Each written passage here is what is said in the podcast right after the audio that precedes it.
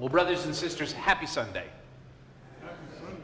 Really, I worked this frog out of my throat here. I took a, this is the preacher's nightmare is you take a sip of water when you get up to talk and then you choke on it. So you're, sorry. Okay, before we dig into this reading today, I want to mention something. Um, I want to deal with something that's been on my heart.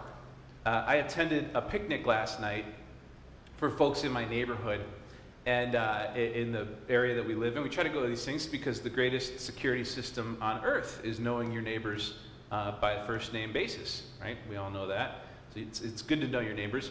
And we're also in like a weirdly heated political situation in, in Caledonia uh, area. There's like, I'm sure that you're familiar with this. Uh, there's like a school board fight, and it's gotten pretty nasty for a lot of small town families that have lived there for generations. I've been in West Michigan for, I'm, I'm a seventh generation person, so it's very weird to me. But I, at the picnic, somebody was mentioning that they'd gotten some nasty comments on social media and Facebook and this sort of thing. And they were frustrated by their compulsion to read the comments, specifically on the local news website. Friends, there is no gold in those hills. There is nothing beneficial that will come to you from reading the comment section on your local news website. but there were folks saying, you know, they were complaining, saying, I know that I shouldn't read the comments, but I keep compulsively reading the comments. Um, I mean, some of you, you know, God help us, some of you try to respond to these people in the comments. Don't, uh, don't do that. But two things, objectively.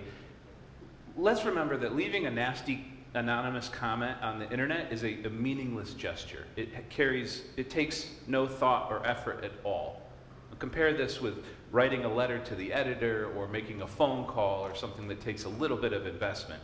Um, I've gotten plenty of nasty, my share of nasty comments on, from people on the internet. But every time I've received in my office a phone call or a letter uh, or somebody who actually sat down to write something meaningful, any time that the communication requires actual effort, it's always been positive, supportive, um, overwhelmingly gracious, even from people who might disagree with me. Uh, the positive effects of the ministries that we do in the United Church of Christ inspire other Christians all over the country. Um, and second, but this is the most important part, and if you leave with nothing, take this with you. I want you to make a list of 10 people you can make a list, you can write it out, or you can make the list in your head. I have it in my head. Um, a list of 10 people that you genuinely respect, and you respect their opinions. If, this, if, if any of these individuals came up to you and said, hey, you need to really rethink your position on this issue, you would listen to them. Uh, probably should include your spouse in the list if you're married. Uh, include a, uh, you know, a mentor, an old friend, but 10 people. Please put Jesus at the top uh, of the list, name, name above names, all that stuff. And once you have your list, whenever you read someone saying something nasty uh, on the internet or, or, being mean to you or whatever, just check your list. It's easy as that. Is their name on the list? No? Well, politely ignore them. Jesus said that people would always be saying mean things about people who followed him tried to walk in his footsteps. So it shouldn't surprise us that this is out there, especially as we get into the silly season, October and November. But rather, we politely and innocently surrender to the understanding that some people are broken. And if they're not on our list, we can pray for them. Today we're going to practice that surrender, though. Surrender, and so let us surrender our hearts to prayer. Please pray with me. Almighty God, you alone are our guide and our destination. Open us to your spirit and to the spirit of your word, Lord. Amen. Well, hell is, uh, hell, Gehenna, hell is back in the news. Uh, hell's back in the news again, and it's bad news for hell. Um, we do this thing in the church every couple hundred years, usually, uh, in the church. We, we have a sort of theological spring cleaning. Uh, and it's happening now again. We're in the middle of another Reformation. Uh, and invariably, every couple hundred years, hell gets thrown out. It gets tossed out in the Herbie Kirby with a dozen other old heresies that somehow crop back up again. And unfortunately, for reasons that I'm about to explain, unfortunately, um, somebody wanders along and picks it up out of the trash and says, hey, this is a perfectly serviceable theology. You know, and they toss it in the trunk of their Camry and it keeps getting recycled again, even though we keep trying to get rid of it. The Baptists, maybe the Baptists are the ones responsible for this. They keep recycling hell. And we keep tossing it out. And every time we do, it starts a new denomination. There's 57,000 Christian denominations on the planet already. That's an actual number. That's the actual figure as of the latest count. 200 years ago, when we chucked out hell, it started Unitarianism. Um, 100 years ago, it started perennialism. But we're back at it. We've tossed, we've thrown out hell, this concept of eternal torment in the afterlife. Uh, a few years ago, Rob Bell uh, rehashed these old arguments against the existence of hell in his now famous book called Love Wins. I hope you've all had a chance to read it. That led to a great gnashing of teeth and about a billion bumper stickers. The bumper sticker wars, I called it. And then a documentary came out a few years ago called Hellbound uh, that showcased all of the different denominations, various doctrines around the existence of hell. Um, uh, and then recently I saw a, a, a play, a, a, performance in a theater in Kalamazoo that showcased Lucas Hnath's uh, recent award winning play, simply called The Christians. It's a, it's a play that's set in, set in a church.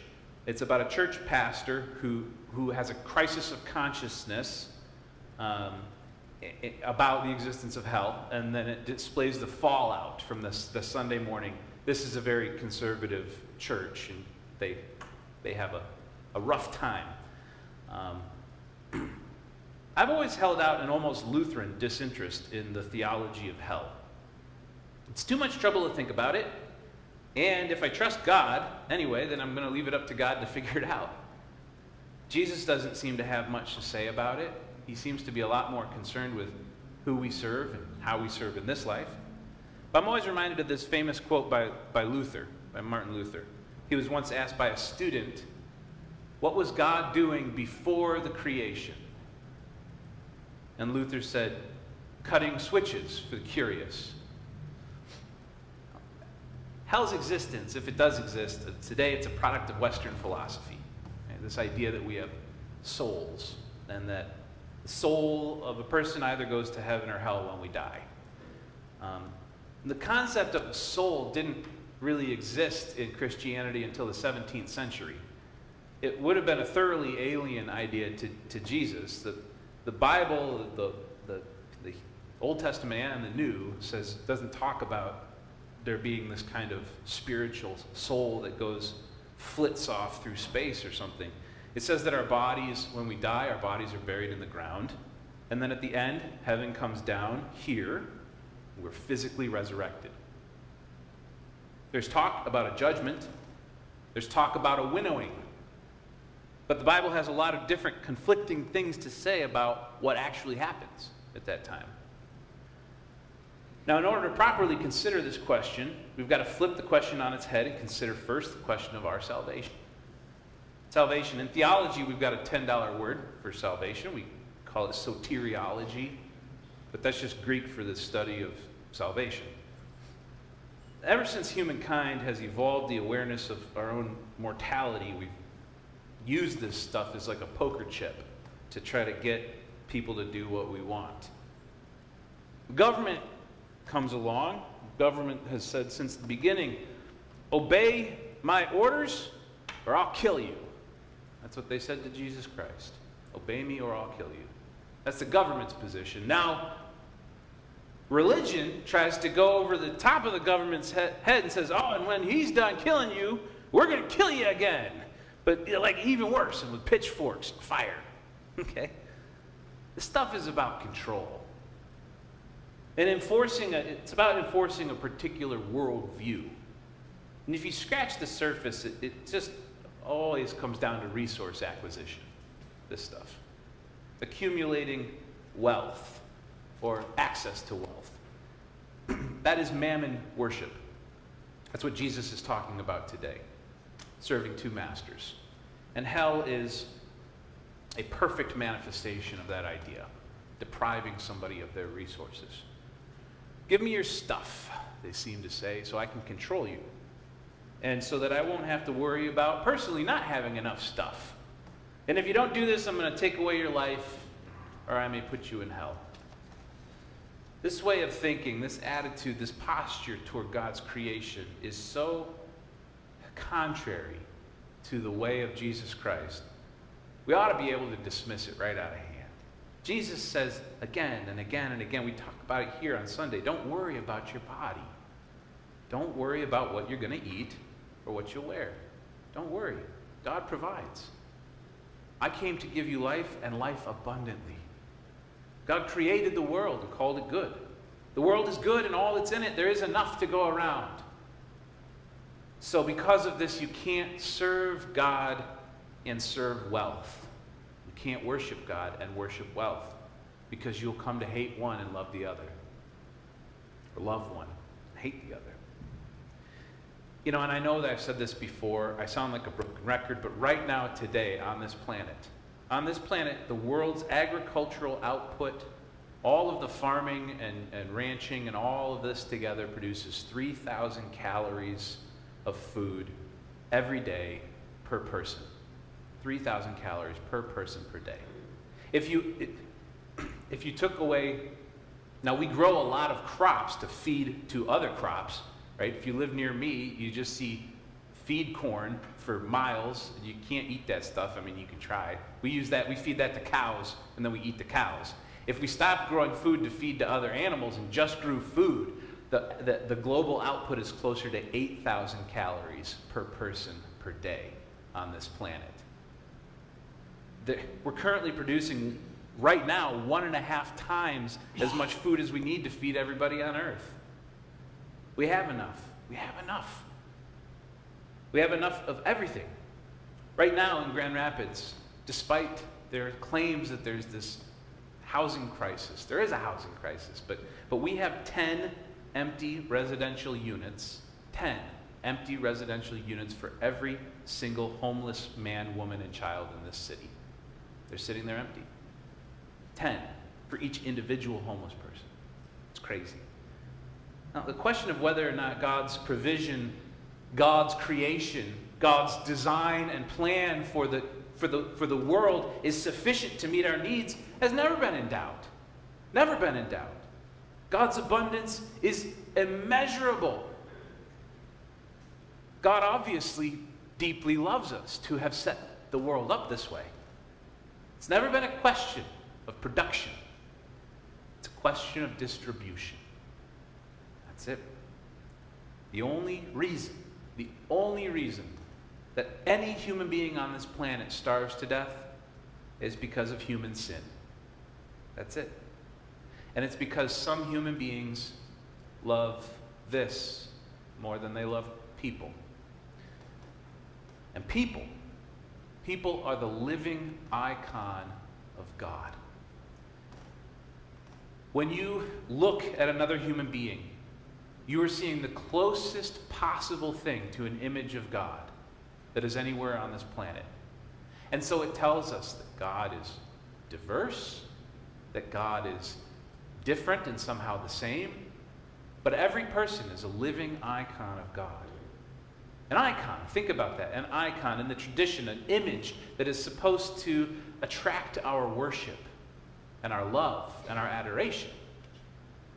And then think about this if this is an icon of something? Is this an object that we, we could attract, that could attract our worship? What would it be an icon of? What are the inscriptions that we put on it? What is this strange pyramid with a floating eyeball above it, and there's an eagle with a bunch of weapons and stuff? I mean, I think about that, right? A human being is an icon of the Creator. What is money an icon of? Well, Jesus tells us today mammon. God's abundance is everywhere, and human beings make it into a zero sum game. They imagine it's a pie and there isn't enough to go around. And the question of salvation, God's grace and mercy, what becomes of us when we die, it's no different. There's no reason to expect it to be any different. There's absolutely no different because it, is only the, the desires of human beings that dictate that some want to reserve salvation for a few and notice that when they want to reserve salvation for a few, it's always people that kind of look like them and kind of act like them too. As though God is a ticket vendor at a county fair. As though salvation is like a cosmic vending machine. So, what God says in the Bible, this is what God says. For in him all the fullness of God was pleased to dwell, and through him God was pleased to reconcile God's self to all things, whether on earth or in heaven, by making peace through the blood of his cross. Does the Bible say that God reconciles a few things, a few people, a particular church, a particular faith? No, it doesn't say that. The Bible is very explicit about this. All things, it says, all things, over and over again, all things reconciled to God through Christ. God's not petty with God's grace. God is jealous of our worship. God wants us to worship God alone because God knows what happens when we don't, when we choose to worship other things like money or fame. But God is not petty with grace because it cost God everything. God's grace cost God everything. God took on flesh, took on our own life, our lot, took on our pain. God lost everything. God had to lose everything in that terrible moment in Gehenna. At the cross, God descended into death itself. God took death into God's own body in order to smash it utterly. Death itself, in, to, and to do so in the Easter moment to make death into nothing for all flesh. For the Bible says all things are reconciled to God. I'm starting to wander into Easter, and I'm heading the wrong direction in the calendar year, and you're going towards Christmas. But don't think so little of God's sacrifice on the cross that he came to save a few. But surrender to the understanding that God's work of atonement, just like God's abundance out there in the world, is not for the few, not even for the many, but for the entire universe, the entire creation, for all, for all. And when that becomes your watchword and your path, worshiping this seems like a terrible investment of your time and energy. You are God's beloved, and God is pleased to dwell with you. Amen.